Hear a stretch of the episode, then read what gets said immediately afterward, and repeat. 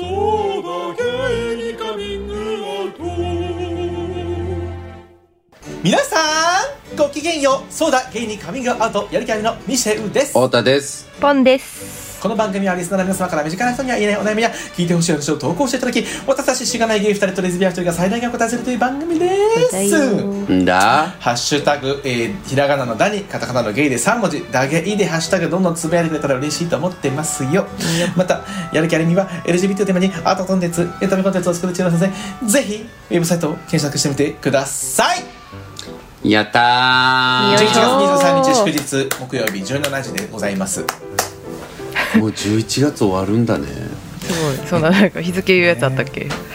なんかね先前回からやっ前回からやってんだ。ラジオっぽい。すごい。ラスト2回で急な。あんたすごいね。なんかどんな時も成長しようとするじゃん。そうそうだよ。ギリギリまでね。すごいね。とてもいい。うん。までとてもいいよ。素晴らしいですね。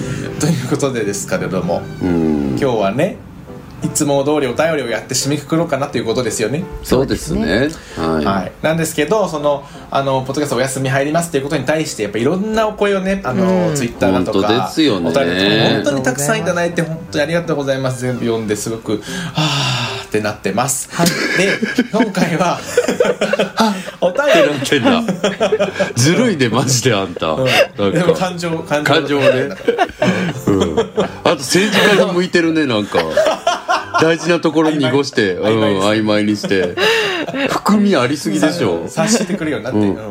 うん。いろんなものいただいてる中でちょっと全部読み上げられないんだけど今日はねちょっとそのうちピックアップして何個か読み上げようかなと思ってますお便りの前に。じゃなのでお便りをですねどうしますか？僕全部読み上げちゃっていいですか？続けて。あもうさ、そう決まってたじゃん、そんななんか今どうしようみたいな茶番してさミシェルさん。本当に、ごめんね。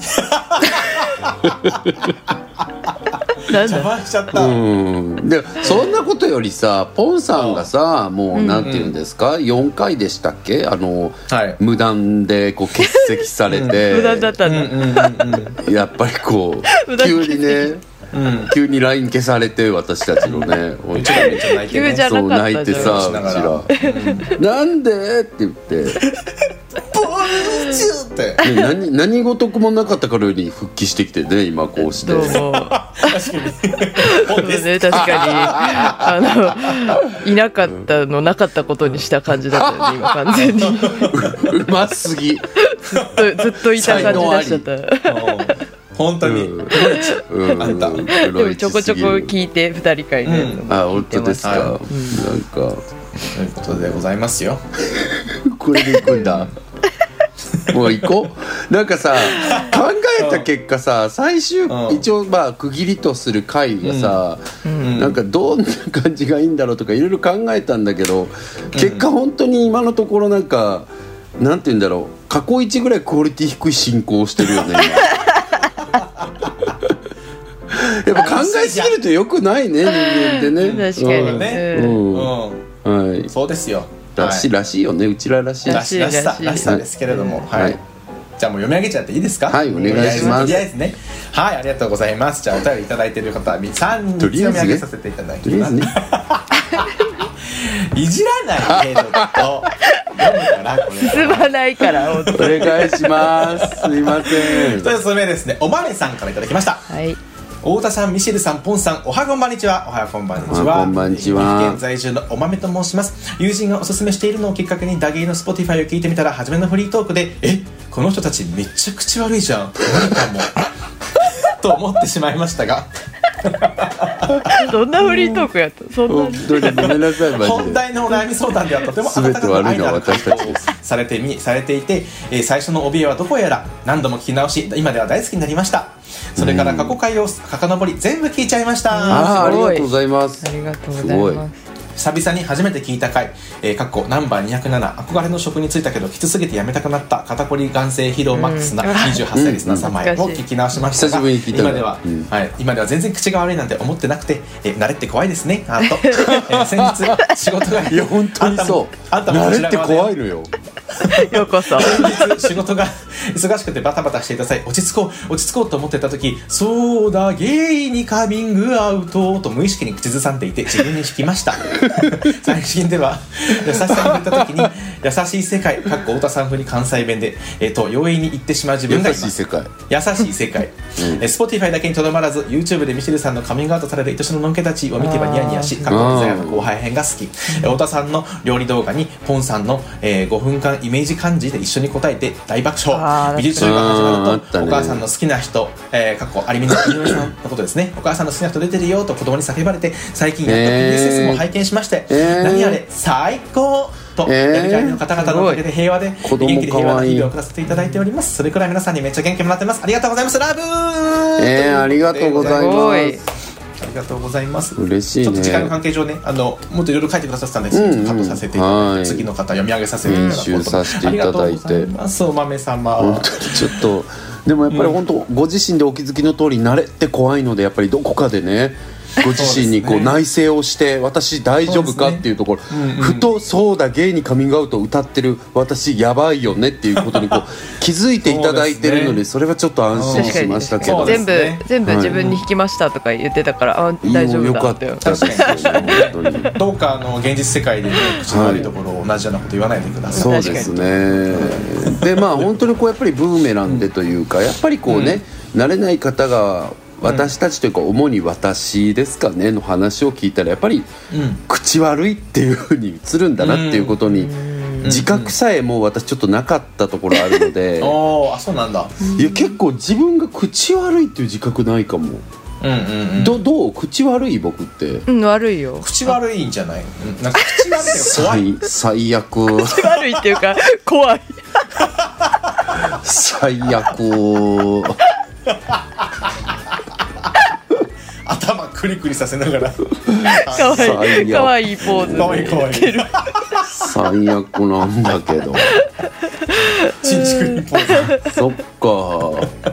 口悪いんだやねっぱり慣れてないとね。だからそうかもしれないね。まあね。もしかしたら。なんかたまたまだから聞いた回がすごかった時だったんじゃない？口悪いっていうかっていう感じではあるね。確かに。なんかそうだね。ちょっと違うかも、いっていうかも。かっていうか何だから口っ悪いていうか怖いだから 最悪。もっとってことじゃん。なんかもっとじゃんそれ。いろんな口複合的な要超越してる素口だけじゃない。そうそう口とか口だけじゃなくてね。うん。そうそういろんな要素。へえ。なんか帰り見た方がいいって感じじゃんでもそうかな。あそこは疑問視なんだ。うん。それでそういうことを顧みちゃうとさほら、ん。よ他の良さがなくなったりとかするのがやっぱり人間のね、うんバランスがね、そうですよね。うん。だってもう慣れてるし、うん。はい。慣れてくれてるからね、うん。そうです。そうです、確かに本当に。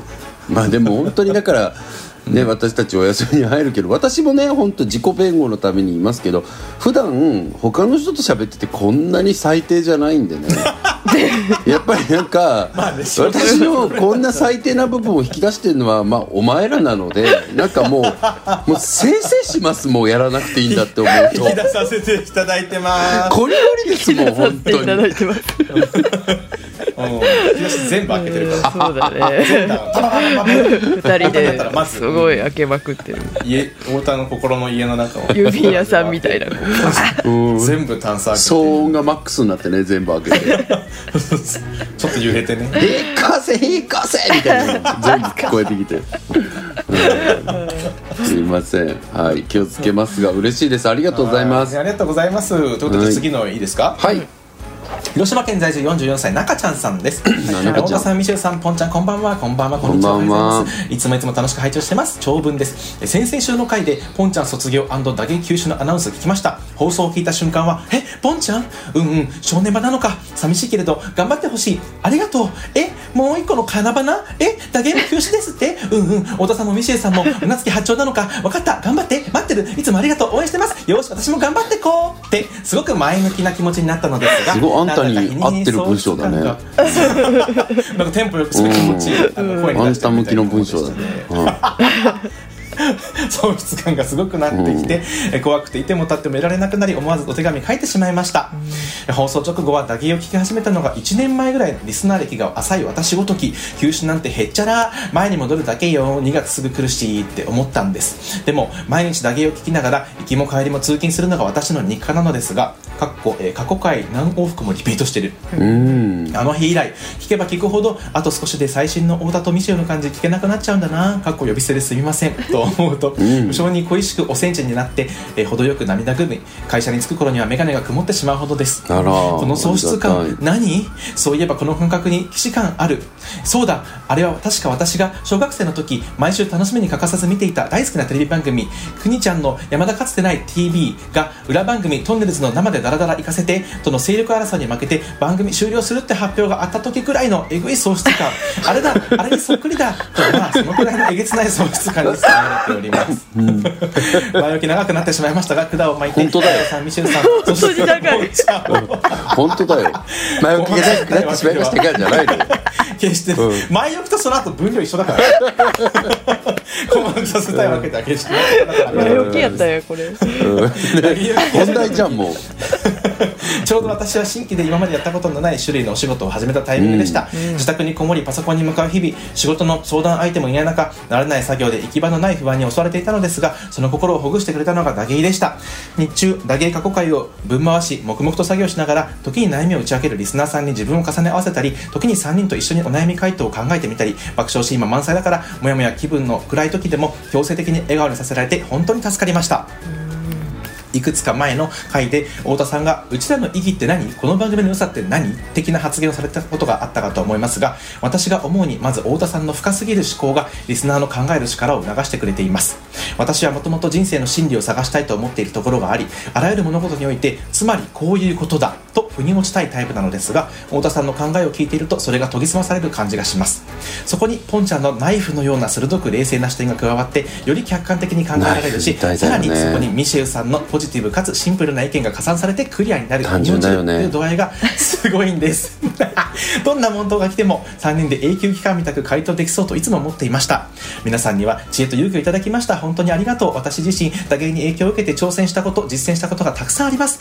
例えばイライラしたらチーズを食べるとか陰と陽で黒いの膨らんできたら白い部分を増やすために自分を甘やかすとか、かっこ私の場合はパリパリバを食べること、えー確かにワンフレーズでトークを乗り切る術習慣づけのための目標のミニマムミニマム化。あとタトゥー会を聞いて思い立ち40代で人生初のピアスも開けましあー素晴らしいね。素晴らしい。たかわいいよ。可愛いよ。素晴らしい。ありがとうございます。すごくあ素敵な文章。ここで終わったのね。あありがとうございます。はい。あそうなんですよ。ごめんなさい、うんちょっとね。編集をしてくだださってるんでミシェルそうさなんんでございねますよ。いやーありがとうございます。すごはい。どうだった？ありがとうございます。ナイフ女と単純男はどうだった？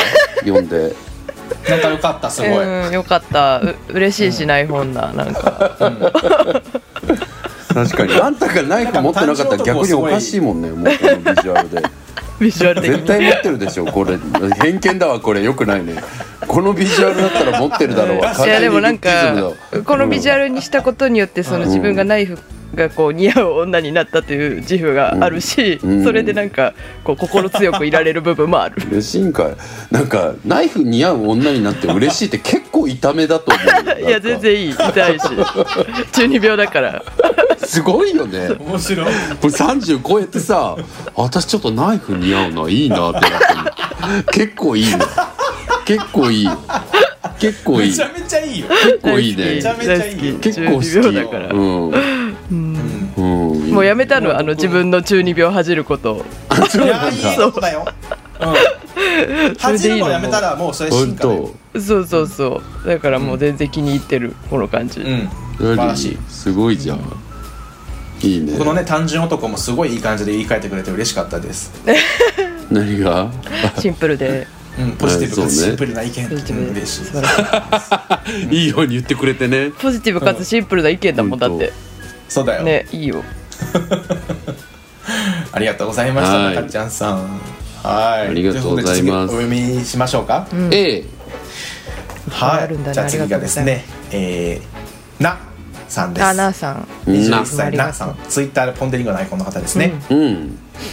先週の打芸を聞いてて私のツイートに言及していただいてすっごく嬉しかったのにそれから何もつぶやけず今週の配信日になってしまいました。ポンさん卒業とっても寂しいですがおめでとうございますもうポンさんなしの打芸なんて考えられないっていうくらいにポンさんの声とか話し方とか大好きでした。お仕事を応援しておりますので頑張ってください。福井駅前映画祭へのノミネートもおめでとうございます。ありがとうございますそんな。うん。3ヶ月のお休み寂しすぎます。私は今留学をしておりましてスリスリランカにいるのですが、なかなか思うように勉強が進まなかったり自分自身が嫌になったりする中で毎週木曜の打芸の配信は私の心の拠り所でした。毎週木曜日を楽しみにしていました。なので打芸が一旦区切りを迎えるのは本当に寂しいし悲しいです。てんてんてんがお三方のことは本当に大好きなので無理をせず今頑張りたいことを思いっきり頑張ってほしいと思ってます。すっごい上から目線でごめんなさい、ん。ポンさん太田さんミシェルさんも頑張ってるんだと思って私も頑張ります。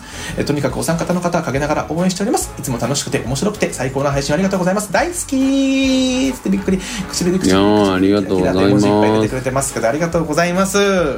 なあちゃんいや今回ね本当にこういうお便りたくさんいただいてて今日はちょっとねあのお時間の関係もあってこの3つしか読み上げれないんですけれども、全て読んでおりますし皆さん本当にたくさんねぎらいのですねお便りくださってありがとうございます、ありがとうございます、ねえ。そういいって思った本当に。応援して本当にくれてて温かいお気持ちになりましたよ、ちょっとまあねえ。スリランカとは思ったけどねちょっとね。ちょっとねあのそっかさららっとね。ねすごいインパクトがあって。留学でスリランカっていうのはちょっとねうん。すごくインパクトがあって珍しくて、ねえ珍しい、ね、とても興味深いですけど、ね。ススリランカもカレーやんな多分。スリランカ美味しいよね彼ね。カレー美味しいよね、うん。スリランカのカレー、えおいへいおい美味しへい。いそうすごい食べたくなったスリランカの情報が全然ない。うちらの中にスリランカカトマンズとかスリランカやっけ？じゃないっあ出たスリランカボキャブラリー。うん。けそうやんね。あスリランカ。ちゃうっけ？ちょっとわわかんないです 教えてください、ね、そその留学の話もまた聞きたいからね、そうですね。休んでる間もお便り送ってほしい、うん。何留学な何の留学なのかもね気になるし、ね、確かにね。面白いね。開発学とかかな？なんだろうね。なんだろうね。確かに。気になるねちょっとうね、ん。ありがとうございます本当。ありがとうございます。うなあちゃん。本当に。そうだ。ゲイにカミングアウト。東京都在住。29歳。みこさんえーそうだゲイにカミングアウトの皆さんこんにちは。みこと申します。ミコじゃないやなんかイントネーションガチな方で来て笑っちゃったマジで。ごめん。ごめん遮っちゃって。ごめんね。結構貯めて一回考えて「ミコさん」って言ったから。そっちに来たんだバレちゃったじゃん。うん。ちゃんちゃんとそうね忠実だね。忠実。あんたが合ってるあんたが正しいよ。忠実すごい笑っちゃった。すすいません。皆さんにいつも励まされイベントも最高でした。ということあでりがとうございます。はい、え今回大好きな打芸がお休みされると拝聴し私の支えがなくなってしまうような気がしてすごく悲しく思っています自分本位なお手紙で申し訳ないのですが皆様からどうかご助言をいただきたくお便りをお送りします。とんでもない。相談になりますがよよろしくお願いします、えー私は今年29歳になりました、母は56歳になります、そんな母が、えー、がんのステージ4と先日宣言されました。宣告されました、えーそんな母との残りの時間の過ごし方についてご助言をいただきたいのです私の母はシングルマザーで私と妹を育ててくれました。私たちが幼い頃バリキャリで仕事をする母がとてもかっこよくて尊敬していました。私のなりたい姿は小さい頃から母でした。そんな母との接し方がわからなくなり始めたのは社会人3年目頃のこと。多分あれ4年前くらいですかね、29歳なので、えー私と妹が社会人になったタイミングで母は仕事を辞めました。そしてそのタイミングでパートナーがいることも打ち明けてくれました、パートナーができたことはとっても嬉しかったですただそこから少し関わり方が変わり始めました。私たち姉妹に見せる顔が母から女になっていきました。正直母の恋愛話を聞くのはなんだか気持ちが乗りませんでした。過去パートナーさんへの愚痴や喧嘩をしたら泣きながら電話をかけてきて私が慰めるようなこともありました。うん。尊敬していた母の姿が見えなくなって新しい母に戸惑いこれまで過ごしていたような気持ちで過ごしにくくなってしまいました。連絡してこないでほしいなと思ったり会っても以前のような気持ちで話せなかった時が増えましたただそんな風に思っていたくなくて今の母を受け入れようと必死にたくさんの本を読んでもがいていますがなかなか受け入れられきれず。とそんな矢先にがんステージ4の宣告。母と過ごせる残り時間が見えてきてしまいました。今の母への気持ちにどう折り合いをつけて残りの母との時間をどう過ごせばいいのかそして親の死をどう受け止めていくのか、えー不安で不安でたまりません。自分勝手なお願いですが皆さんからのご助言いただけたら嬉しいです。気候が一気に秋めいてきましたね。お体崩しませんようにご自愛くださいありがとうございます。というお便りが来ました。うん。うん。まあ気持ちは乗らないよね。うん。母親の恋バナ聞いて。それ気持ちは乗らないのはまあ普通普通っていう言い方あれだけどまあそれはみんなそうなんじゃないっていう。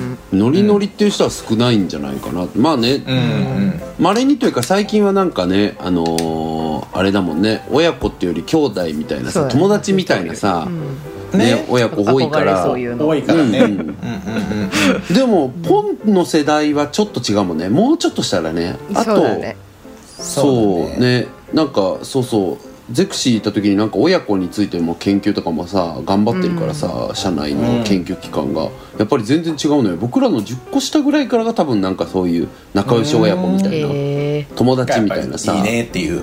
うん。そうそうそうそうそう、ねお母さんのこと「あんた」とか言ったりとかするような関係みたいなのとかって、ね。ちょっとえ憧れるんだポン。僕あれちょっと自分はできないなって思っちゃうななんか友人の一人みたいな立ち位置だとしたらすごい憧れる、うんうん。あーでも結構それはそうかもどっちやねん。うちおかんとめっちゃ仲いいからな僕。でもなんかその自分の割と相談事とか大事な話をなんか親にあんまり私しないタイプなんで、ああなるほど。そういう意味でなんかいいなって思う、うんうんうん。ああ気軽に喋れる。そっかそっか。ねなるほどね。うん。だからもう話戻すとまあ珍しいというかそういうねおかんの恋バナ聞いて全然楽しいっていうご家庭ももちろんあるやろうけど、うんうん。気持ち乗らないっていうのは全然よくあることなんかなっていうのはね、思いますけどね。どうですか、お二人は、うんうん。うん全然そうだと思うなっていう。そうですね。うん僕もそうですね、同じ立場だったらそうかなとは思うね、うんうん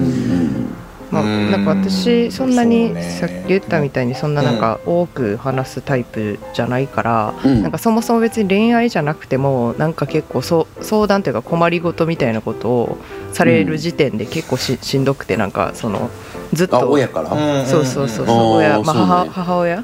はいどっちかというとなんか別に全然好きなんだけど、うん。あのし感謝もしてるんだけどなんかこうその噛み合わなくてイライラすることが結構あって会話してたら。ああはいはい。そうはいそうそれはなんかそれが母だからなのかそうん。の母とこの関係だからなのかそのそもそも人間のタイプとしてそうなのかみたいなことは、まあ、ずっと考え続けてるけどそういうのでちょっとしんどいなって思う時もある。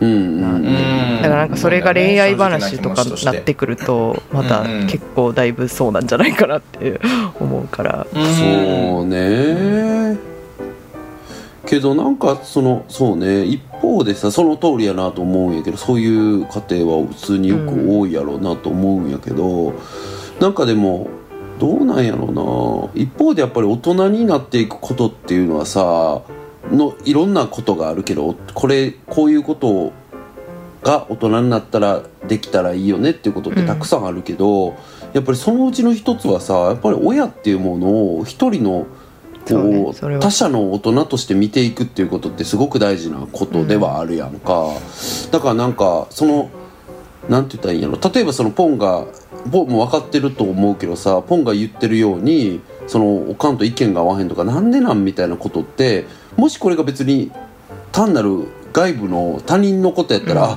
この人はこうなんやなで終われることやったりするのが、母っていうだけでなかなか難しかったりするっていうのが、うん。まあ僕もあるし、なんか結構みんなあると思うねんけどそこでやっぱりやっぱり別の人間で一人の大人として尊重するっていう見方をできるようになっていくっていうのは一個必要なことなんかなって僕は思ったりはするんよね。うん。なん。か単純にそのめっちゃそうやなって思うし、うん。自分もそれに対してまあ若干悩んだこともあるし、うん。なんかどうやってこう解放していくか自分の中でその母という存在をうん。解放していくかみたいなことはすごい常に考えててなんか何かという概念に押し込められた自分の中でも社会としてもだけど、人たちをなんか自分の心の中だけでも解放しないといけないいなみたいなことがずっとあってうん。でなんかそれをうんを念頭に置いてもやっぱりなんか家族としての関わり合いをずっとしてきたから難しい部分もかなりあるなっていうのが今の自分の現在地ではあってうん。ただなんかだからだからこそでもなんか大切にする手段って結構いろいろあるなと思っててうん。その人。うん。私は大切にしたいとは思っているから母のことうん。だからなんかすごく密に関わるとあの私がなんか微妙な態度を取っちゃう時もすごくあるんじゃないかなって思うから、なんかなんだろうなあのプレゼントを送ってみたりとか、うんなんかあうんうんうん。のこの間は人間ドックを一応プレゼントしたんですけど、うんまあ、割とそんなに安くないけど、うんうんうん。なんか母がちょっと心配事があるみたいなことだったんで、うんうん。まあ、それに力になりたいなと思ってプレゼントしてみたりとか、うんなんか自分なりにこう、うんうん。大切にするということをなんかうん。いろいろやってみてるって感じ、そうね。それができる距離感っていうのは人それぞれあるもんね。確かにね、べったりやったら大切にできるわけではないってことね、要はね。そううんうん。うんうんうんうん。それはそうね。確かにね。うん。そうね。うん。まあだからその大切にするっていう話の延長でまず、まずというかねこの話するこの話に戻すとさ、なんかうーんなんやろ。どこまで行ってもさなんていうんやろ僕らがあのみこちゃんとお母さんの関係になんかこうしていったらいいとかって本当に無責任やしさ、うん。こんなにこう、うん。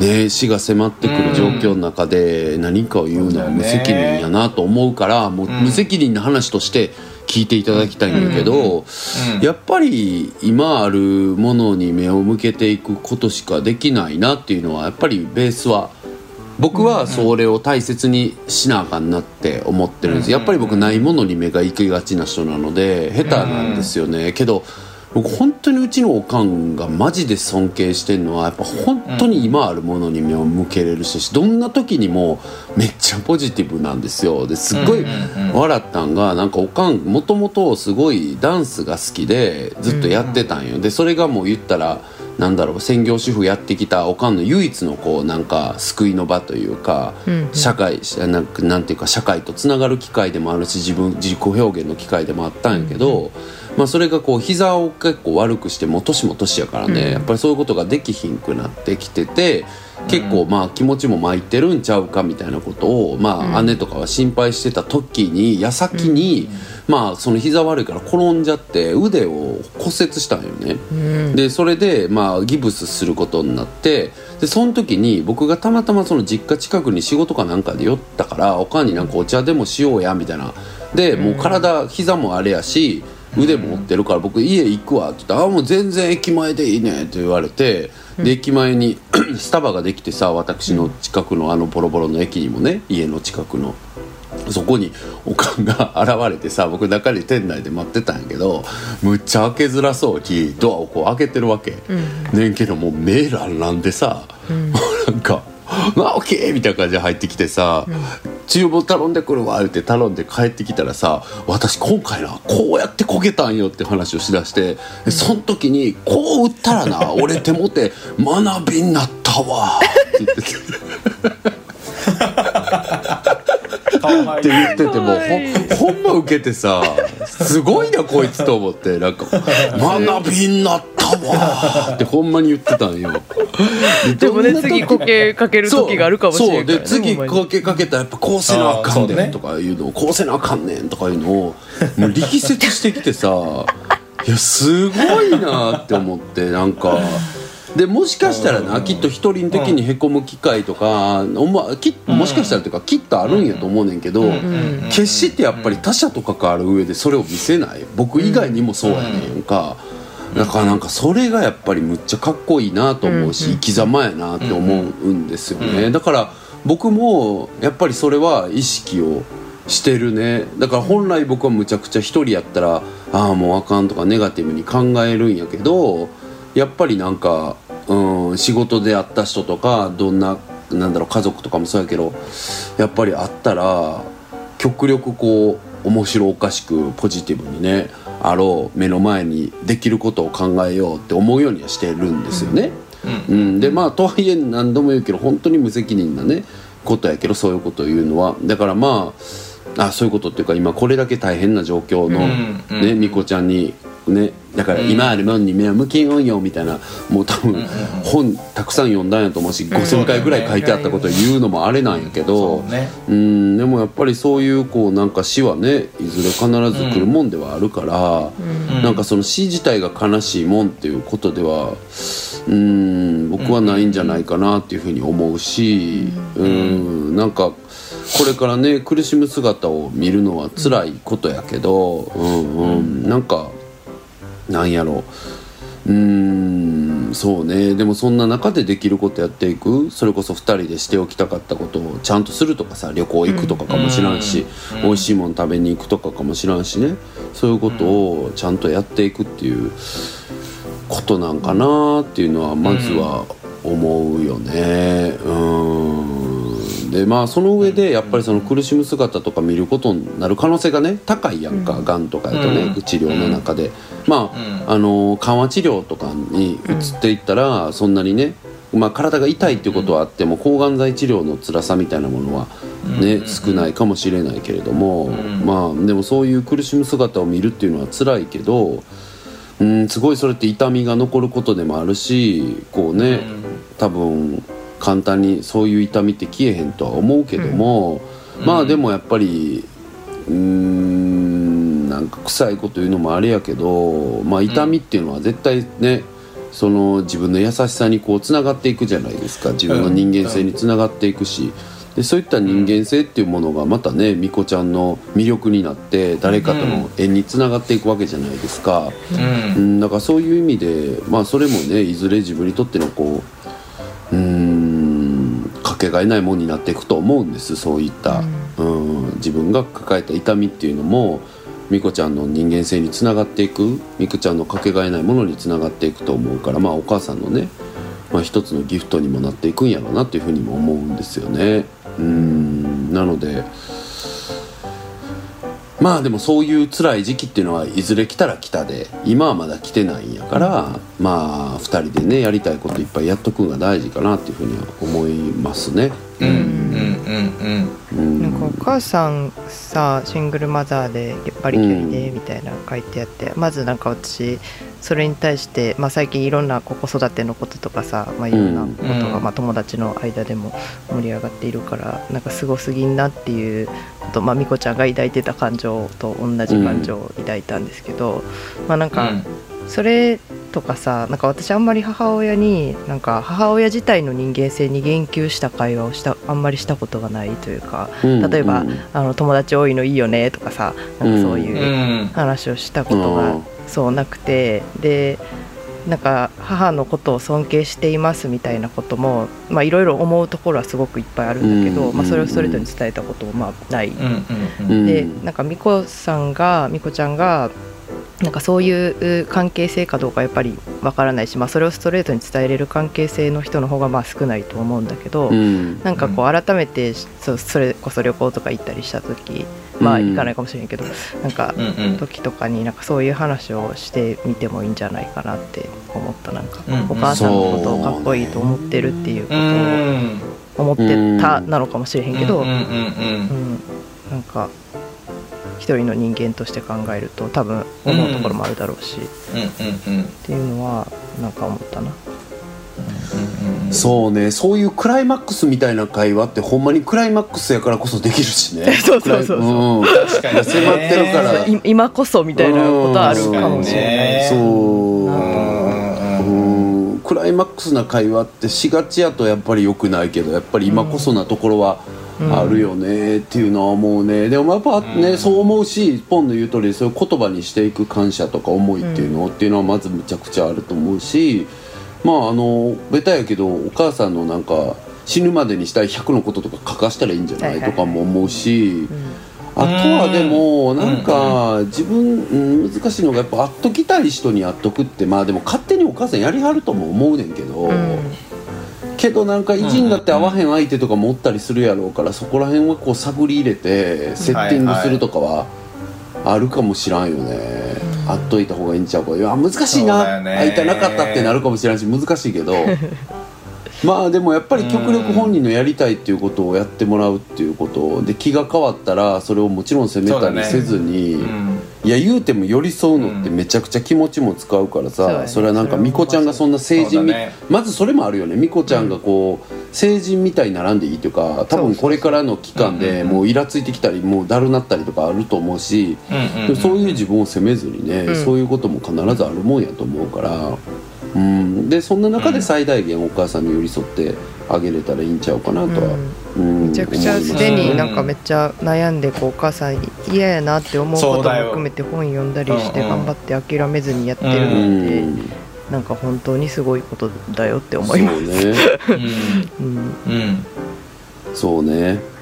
まああとはもうやっぱクライマックスで私は大丈夫よ。だってお母さんの子やからっていうクライマックスフレーズをですね絶対使っていっていただいて うん。そうね。そうね。うん。私はこれからやっていけるよっていうのをねやっぱ前面に表現していく確かにこね。とうん。だってお母さんも多そ分ねれが不安やろうねお母さんにとしってもうん。最高の幸せになるしねそうそうそう。全然大丈夫っていうのをやっぱりうん。出していかんとね、うん、もうもう自分のことだけ考えてくれたらっていうね、うん。うん。うんうん、ことをやっぱりやっていけたらいいかなと思うよね。うん。うん。うん。うんまあ、あとちょっと話戻すとそのおかんが女,、女になった問題としては、うん、なんか新しいおかんになったっていうよりもやっぱりそういうおかんをこれまでおかんは封印してきたってことやと思うよね。でそうだね。バリキャリで2人を育ててうねんだって多分25絶対しんどさとかもあっただろうし、うん、25で産んでるんやろ。そうで25で産んで妹がいるから多分27とかで産んで、その後ごうん。ご離婚されたのか、ねうん。他界されたのかとかね分からへんけれども、まあ、そういうことがあって、もうだって女真っ盛りな時はさ、そうだよね。20代後半から30代まるっとってことやろ。うん。女真っ盛りなところ女というかまあ異性にもすごく、まあ、恋愛にすごく興味もあるようなね、うん。うん。すごく当たり前な年をうん。全て母として過ごしたんやろうと思うし であの美子ちゃんがこうやって母もうザ母として見れたぐらい、うん。そこまで母っていうものをやり抜いてくれたわけやんか、そうそうそうそう。だってこれほんまにそんなことないで僕も身の回りにうーんねいっぱいおるけどやっぱりみんな、うん。女やりながら母やろうとしてるしそれでいいと思うしうん。別にそんな人もいていいと思うし、うん。でも見てて「お前これ母やれてる?」っていう人も全然おるから、それでも子供は育つぐらいなわけやけど、ん。そそんな人もいる中美子ちゃんのお母さんはね母をやりきってくれたっていうのは仕事しなそうだよがらね。ねうん。これだけ尊敬してるってことがもうね物語ってるしうんそう。っていう意味でうんなんだろうあ新しい母に変わったんじゃなくてやっぱり今までむ出せなかった自分の面をお母さんは出してらっしゃるうん。やと思うし、でまあなんかそういうお母さんに最新嫌やなと思いながらちゃんと付き合ってるわけやんか、電話したりとかね、うんだからなんかすごい親孝行したんやと思うんよねそれも、ん。うん。お母さんに対してね。そうだね。うん。なんかすごい立派なことやと思うしこれからもねぜひそういうお母さんの面をね大切にしてあげれたらいいと思うんやけどね。うん。そうね。だからやっぱりちょっと一人の大人として見てあげるっていう欲望もあるしお母さんにもうね、ん。うん。なんかそういううんお母さんのこうしたいっていう気持ちっていうのを、うん。一人の大人他者の他者である大人として見てあげてね、うん。うん。やったらこうしてみたらとか 親孝行と思ってやったらいいんじゃない？それこそって思うかな、継続して、うん。そう思う本当に。ちなみにミシェルさんはどう思いますか？あのここに書いてたメモを全部言われました。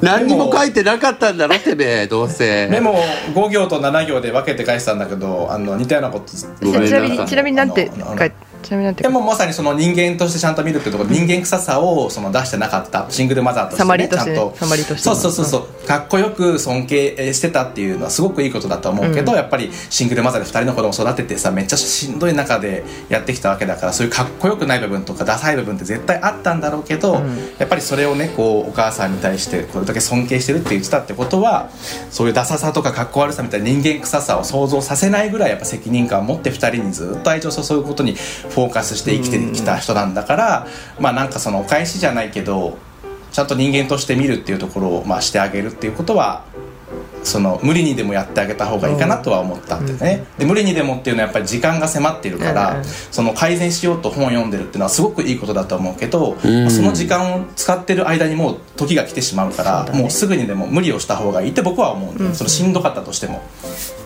最後にそのお母さんのやりたいこととか、まあ、考えてることとかっていうのを叶えてあげるっていうのは極力助けてあげて、まあ、いい気持ちでこう安らかに眠ってもらうために、まあ、僕はそのすぐこうそういうことを始めてあげる。さっきお互い言った旅行とかでもしできるんだったらだけど、うん。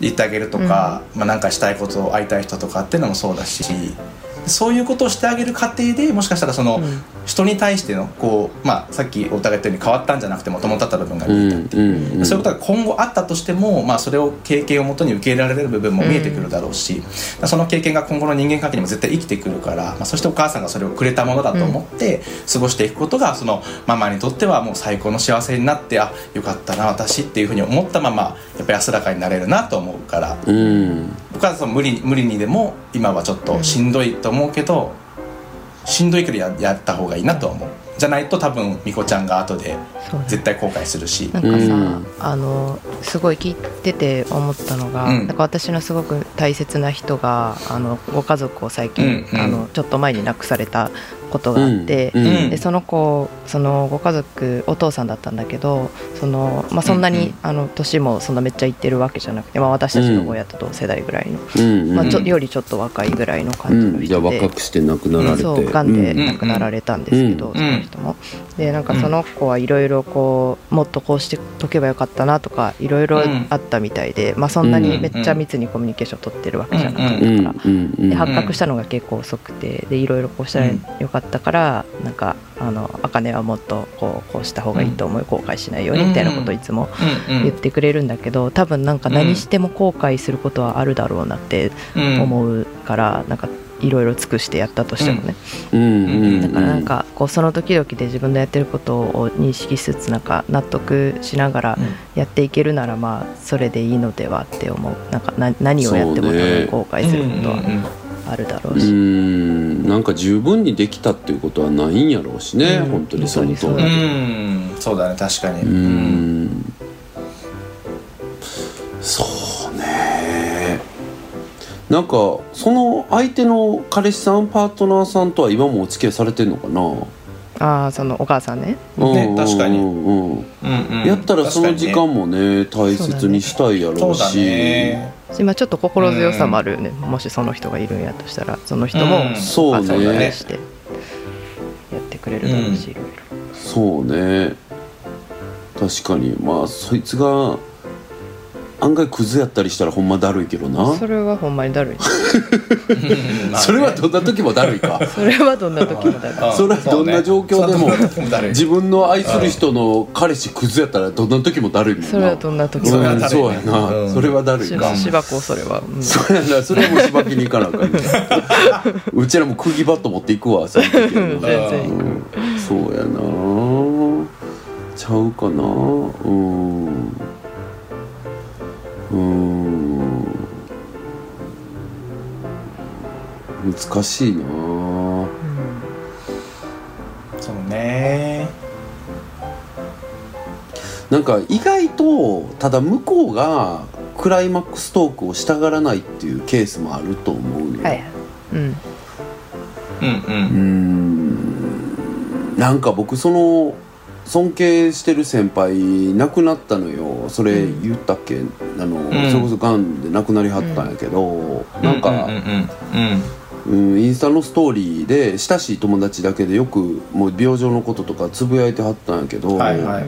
ほんまに最後の最後までご本人はなんか死ぬことがやっぱり実感もなくてなんか本当にそのちょっと体調がいい時に最近見た例えばもうすっごいビジネスマンやったからうん。なんかあるビジネスの話とかをなんかもうバーっていやここがポイントやなと思ったとかを書いてはったりとかするのとか見てても全く変わらないわけ、うん。だからなんかやっぱりこうなんか精神が急速に死に迎えるってことはやっぱなかなかないんやなと思うのでね。肉体だけが先行していってね、うん。どんどん。うん。だからなんかやっぱりそういうその先輩とどういうやり取りするかっていうのはすごく悩んだしでうん。実際になんかその先輩とかの話聞いてたらなんかやっぱりクライマックストーク強要しに来んのよみんな。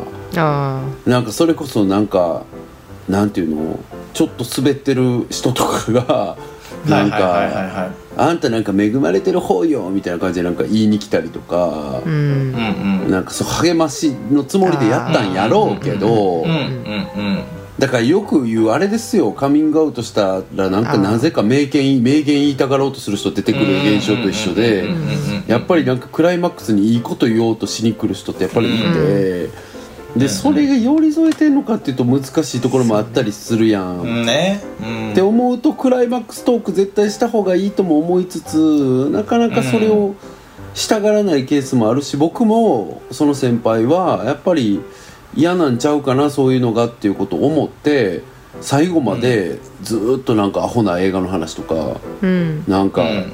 最近見た BL がどうのっていう投稿とかがあったらすかさずうん。うん。うんうん「やば絶対見ます」とか そういうリップを送るとかの方を大切にん。してたかな。なんかね。うん。とかも思うからそこはやっぱりなんか相手を見ながらですよね。うん。そうですね。うんと思いました。うん。うん。うん、なんかしゃそのお母さんと喋っていく中でさ、まあ、クライマックストークをするや否やもあるけど、なんかそこでまた、まあ、新しい関係性みたいなものがこうん。う築けていけたとしたら、なんかそのいなくなった時にあなんか最後はこういう関係性を築いたなって自分でなんかなんとなく見返して思える気がするのですごくみこちゃん側に立った意見だけど、ううんんなんかそういうのをうん、認識しながらやれたらいいんじゃないかなって。うんうんうんうんまああとは手紙を書くですよね。うん。やっぱり対面のトークっていうのとはやっぱりまたちょっと味わいも変わるから言いにくいテキストっていうのはねやっぱりありますよね。うん。うんという感じでしょうか。うんねえうん。そういう感じでぜひもうまあ悔いのないように言ったらあ言ったらあれだけどそうね。今自分が正しいと思うことをね全力でやっていただいたらいいかなと思いますね、応援、うん。応援というかお子ねさんに心安らかに極力無理をせずね、うん。お互いねそうそうそう。お母様も巫女さんも。そうよ、なんかなんだろう本当にこう通常時より体力も気力も全部低下してる状態だからと思ってね、自分のことを、そうだね。こういうことが起きてるんだから。なんか、うん。思ったより踏ん張れないなんでだろうとか思いすぎず単純にです HP ね。も MP もこのこの状況下にいるだけでさもうずっとなんていうのあのドラクエとかの毒の湿地帯歩いてるみたいな感じよ本当に。そうそうそう。でめっちゃそれを自覚してるだだけで違うもんね結違構うから、うん。もう私は息吸ってるだけで MP と HP を今消費し続けてるんだって思いながら、うん。できる範囲のことを無理せずねやってくれたらいいかなと思います、はい。そう思います。みこさん自分らしく。い A きましょう。やった。B そうだダゲイハッシュタグ読み読みコーナー。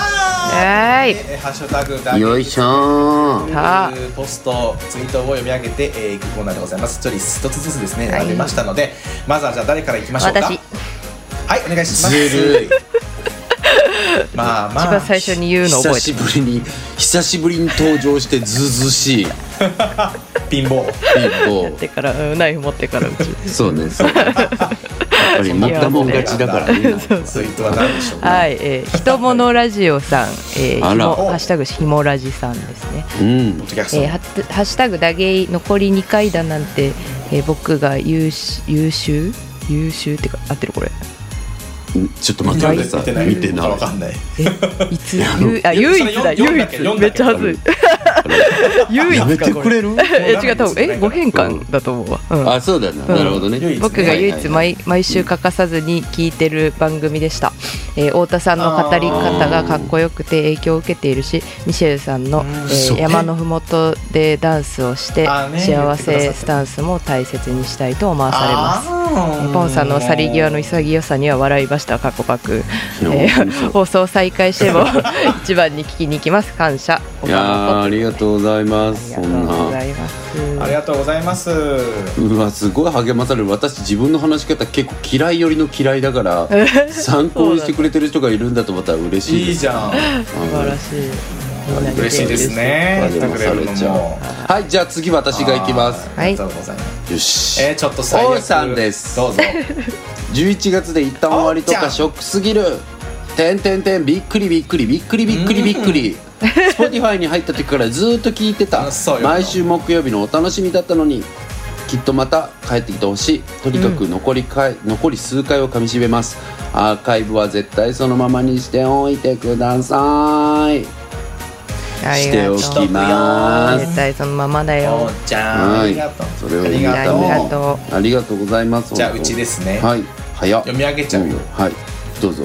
チェリさん。チェリさん。チェリさん衝撃のあまり大量の味付き肉を焼いて食べたらちょっと落ち着いた。でも寂しいな。帰ってくる日を待っていますということでした見た見たこれいやめっちゃありがとう。あのさ自分が絶対味付き肉を食べたかったなんか言い訳にうちらを使わないでほしいってはちょっと思うけど、うん、絶対食べたかっただけだから。あんまないしな味付き肉家に。うん。絶対あんたが食べたかっただけ。味付き肉って食べない、うん。うん、絶対食べたいと思わないと食べない、うん。そうね。うん好きかわい。いありがとうチェリさん。ありがとうございます可愛本当に。ありがとうございますありがとうございます皆さん。いや本当にこういうツイートをねで。たくさんしてくださって皆さんうん本当に励まされました。そうです、であのたくさんいただいて、ね、前回からも何度もこれまで言ってますけど2月22日の次の配信までちょっと空きますうんのではいそこまでの間もですねよかったら滑っていただけたらと思いますが本当にこれまでの期間ですねひとまずすごい励まされてきましたので「ハッシュタグだけに」うん。はい。休んでる期間も今日は元気かなみたいな日記みたいな投稿していただいても全然構いませんのでぜひぜ全然構いません。日記代わりにしていただいていいひはいお願いしします本当に。どんどん日記日記ハッシュタグとして使ってください。はい。見て見てますので、はい。お願いします。お願いします。はいということでしょうか？はい。ということではい。最後になりますけれども、ひとまず、うん。そ一はい言ずつ。っうん。そうしましょうか。てことになったんでしょはい。うん。うはい。じゃあ僕から。あ僕からなんだ、はい、皆さん最後まであのーたくさんこうねいつも聞いてて本当に励みになってるって言ってくれることが僕らの励みにもなってたしすごく勇気にもなったしすごくこういろんなことを考えてこう頭にも栄養をくれたし心にも栄養をくれたのが皆さんのおかげだったので本当にありがとうございました。うん。またねちょっと2月22日にどういった、えー収録になるかまだ決まってわからないんですけれどもちょっとひとまず3ヶ月後ですね。また皆様にお会いできることを楽しみにしておりますので今後とも僕らをよろしくお願いいたします。うーん。栄養になってなそれはミシェルの何になったの？心。心？うん。ど心になるんだ。心。いいね。心が大きくなってる。すごい。サイズハートササイズなんだ。サートのサイズがサイズどんどんね栄養でこう、サイズサイズ。質とかそういう内容じゃなくてサイズなんだね。サイズサイズ。なるほど。なるほど S サイズから 3L ぐらいすごいでかいな。すごいでかい、うん。うん。素晴らしい素晴らしいね。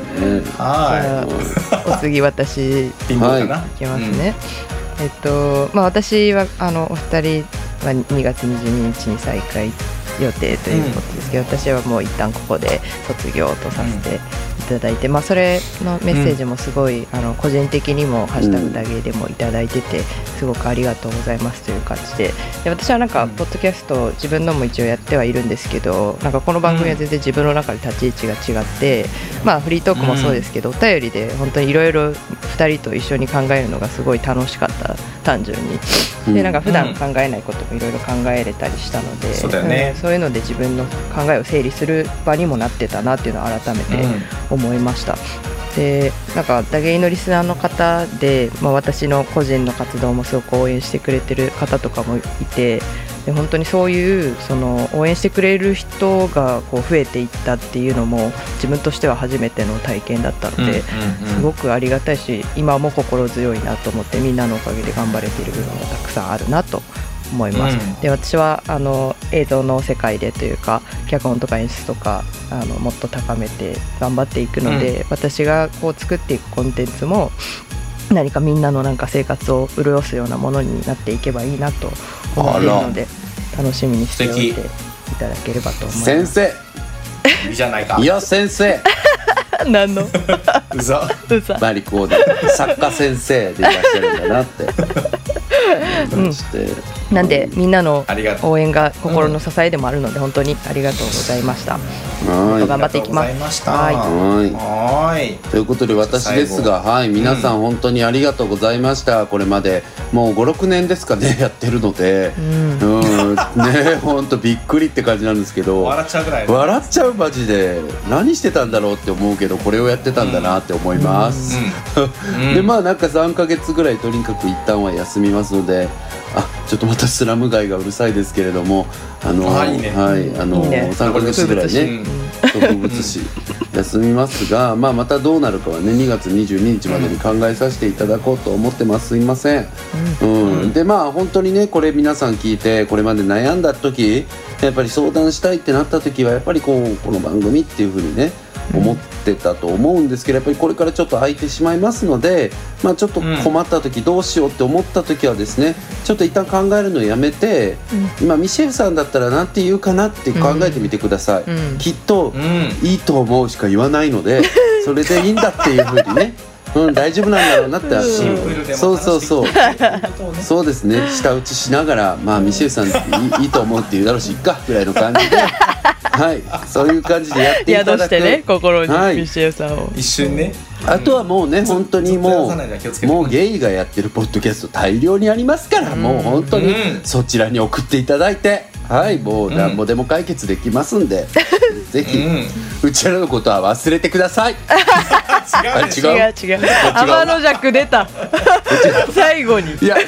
天の弱じゃなくてやっぱりなんか人間ってさやっぱ怖いのがさ話してるとその流れでなんかよくわかんないこと言っちゃうってあるよね。そうだよね。うん。今よく分かってなかった。そうよくわかんないまま喋ってしまいました。うんでも分かる分かる。はい、そうまあでもなん確かに分かるね。そうですね。変なこと言っちゃいましたけれども。最後まで人間らしかったということで、はい、まあ皆さんとにかくインナーインナーミシェルをね大切うんにして。そうだね。それが大事かもしれない。あのまあ私みたいな人間とは極力距離を取った方がいいので、うん、いやインナー3人をみんなさんにも。備えて。